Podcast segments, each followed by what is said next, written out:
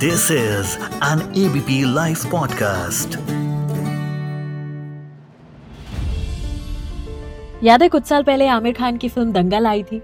क्या धूम मचाई थी उस मूवी ने? कितना खुश हुए थे हम गीता बबीता की कहानी को देख करके। मिसाल बन गई थी गीता बबीता हर घर में लड़कियों के लिए।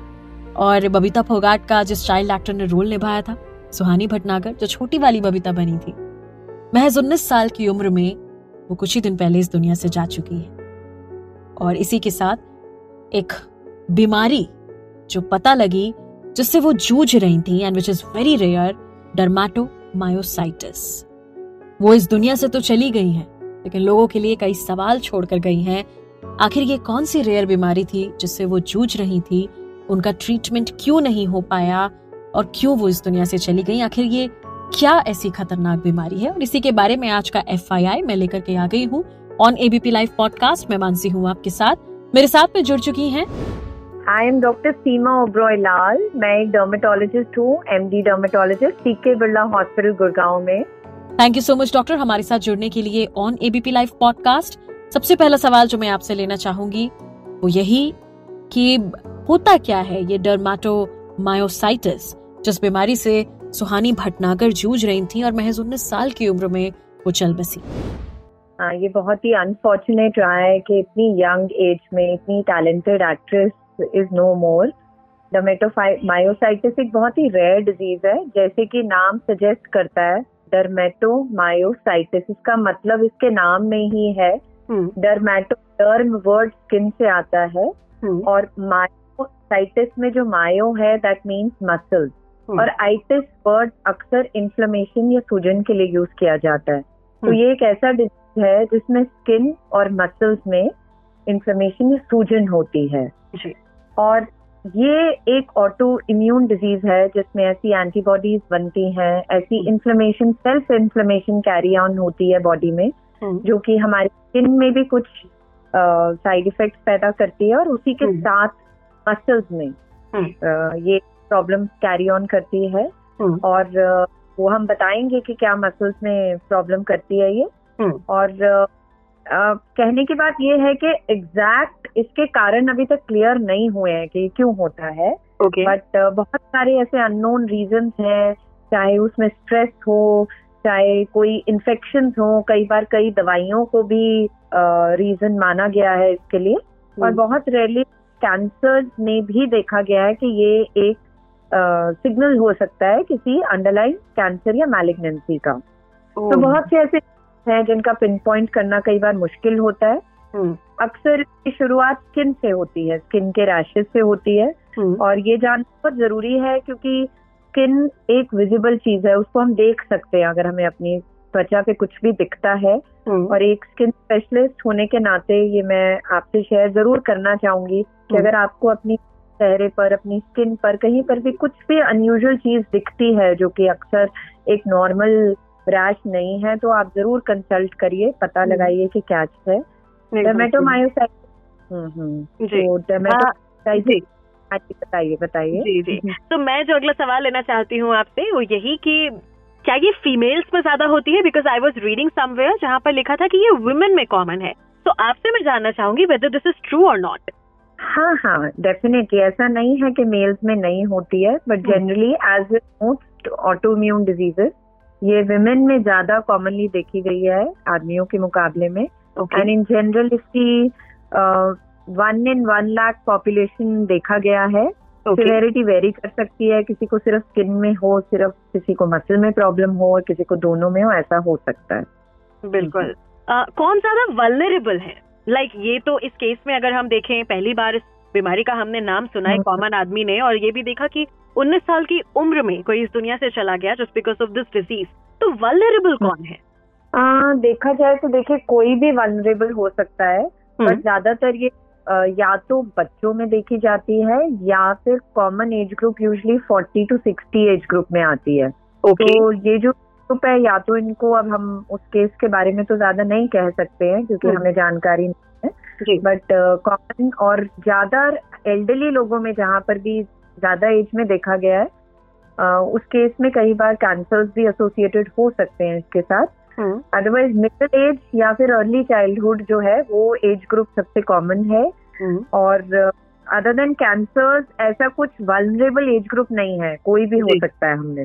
एग्जैक्टली ये क्या अर्ली क्या अर्ली सिम्टम्स कुछ साइंस हैं जिनसे हम समझ पाए कि हमें ऐसा कुछ हो रहा है हाँ डेफिनेटली ये ज़रूर मैं शेयर करना चाहूँगी हम्म।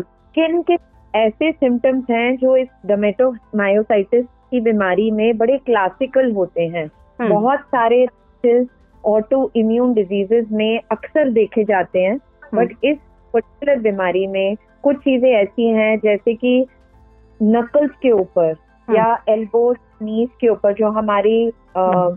हाथों के ऊपर उल्टी साइड पर जो नकल्स होते हैं जॉइंट्स होते हैं उनके ऊपर रेड और थोड़े सूजे हुए रैशेस दिखते हैं बड़े क्लासिकल अलग से दिखते हैं इसमें या फिर फेस के ऊपर जिसको कि गॉट्रन पैप्यूल्स कहा जाता है। नकल्स पे होते हैं इस तरह से फेस के ऊपर आईज के आसपास में रेडनेस आना थोड़ी सूजन होना उसको हिलियोटॉप रैश बोला जाता है बड़ा। टिपिकल और clinical सा दिखता है इसी तरह से कुछ दो तीन और साइंस हैं जिनको हम की शॉल साइन या वी साइन कहते हैं कि जैसे हम शॉल उठाते हैं अपने कंधे पर शॉल रखते हैं तो अपर बैक में या फिर अपर चेस्ट से हम्म। वी होता है का वहाँ पर रेड सा रैश आना ये बेसिकली सन रिलेटेड रैशेज होते हैं जो कि जहाँ पर सन एक्सपोजर ज़्यादा होता है इन पेशेंट्स में फ़ोटो सेंसिटिविटी या धूप से एलर्जी ज़्यादा देखी गई है हम्म। और कई बार ये कई दिनों तक रह जाते हैं धूप जाने के बाद भी। स्किन के साथ हाँ जी कई बार स्कैल्प के ऊपर सिर के अंदर ज़्यादा पपड़ी होना हाथ में बहुत रफ और क्रैक्स और क्रीजेस होना ये सब भी एक्स्ट्रा सिम्टम्स हो सकते हैं। बट इसके साथ में मसल्स के सिम्टम्स भी कई बार बहुत सिग्नल देते हैं कि क्या हो रहा है। शुरुआत में आपको मसल वीकनेस ना होकर खाली इसमें बेसिकली प्रॉक्सिमल मसल वीकनेस होती है। प्रॉक्सिमल का मतलब है जो मसल्स हमारे कोर या हमारे ट्रंक के क्लोज होती हैं जैसे अपर आर्म्स या अपर लेग तो अपर आर्म्स वीकनेस अगर शुरुआती दौर पे होगी तो मान लो हाथ को उठा कर करने वाले काम मान लो आप कंघी कर रहे हैं या अपना ब्रश कर रहे हैं बालों में या आप शेल्फ से ऊपर किसी कुछ उठा रहे हैं तो आपको थोड़ी दिक्कत हो सकती है ज़्यादा। हम्म। कमज़ोरी महसूस हो सकती है इसी तरह से अगर आपकी अपर लेग्स और थाइज में वीकनेस है तो कई बार चेयर से उठने में आपको परेशानी होए या टॉयलेट सीट से उठने में क्योंकि वो थोड़ी और नीची होती है उठने में हम्म, दिक्कत हम्म, हो या फिर हम्म। सीढ़ियाँ चढ़ने में दिक्कत हो क्योंकि ये एक आम इंसान के लिए अगर वैसे दिक्कत नहीं हो रही है तो बड़ा अनयूजल है। और अगर इनिशियल सिम्टम्स में आप चेकअप करा लेते हैं तो कई बार डायग्नोसिस बहुत जल्दी हो जाता है अगर ज़्यादा आगे बात बढ़े तो कई बार लंग्स में प्रॉब्लम आ सकती है सांस लेने में दिक्कत आ सकती है। कई बार हम्म। खाना निगलने में डिस्फेजिया जिसे कहते हैं हम्म। या फिर कार्डिया इश्यूज़ आ सकते हैं। तो अर्ली सिम्टम्स जो आते हैं वो या तो इन हाथ और पाओ की मसल्स के फील होते हैं और ऑफ़ कोर्स स्किन के इश्यूज़ आते हैं। एग्जैक्टली एग्जैक्टली अब इसके साथ ही मैं ट्रीटमेंट की भी बात करना चाहूँगी कि अगर आप इसके ट्रीटमेंट के बारे में बताएँ।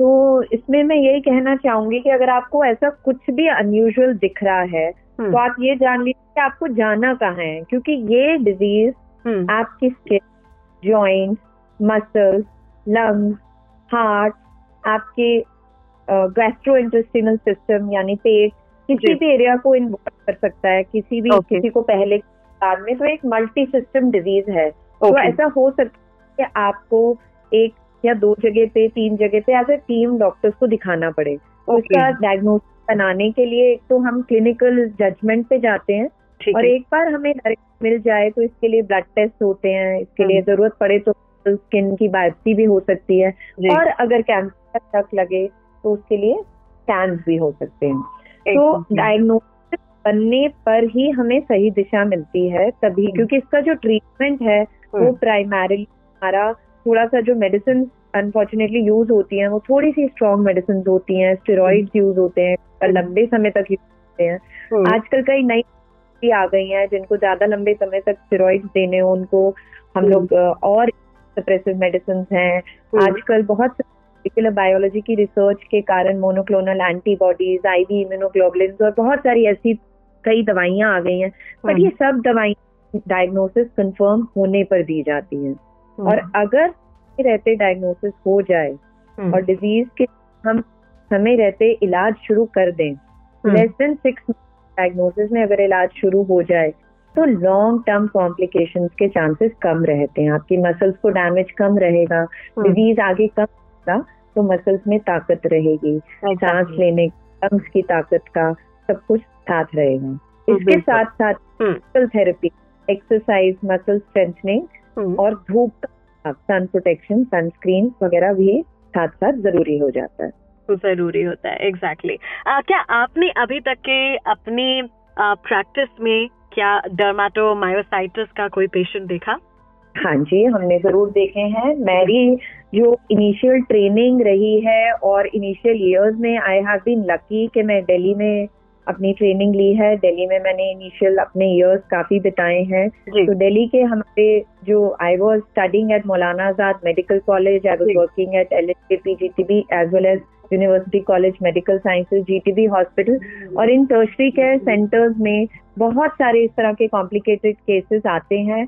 तो I have lucky as a clinician it is unlucky for patient but अगर हम लोग एज ए क्लिनिशियन उस डिज़ीज़ से एक्सपोज नहीं होंगे तो hmm. हमारे लिए डायग्नोसिस और ट्रीटमेंट भी बड़ा मुश्किल हो जाता है। तो I have been lucky to have been expose I have seen cases and early diagnosis and treatment definitely helps these patients to survive.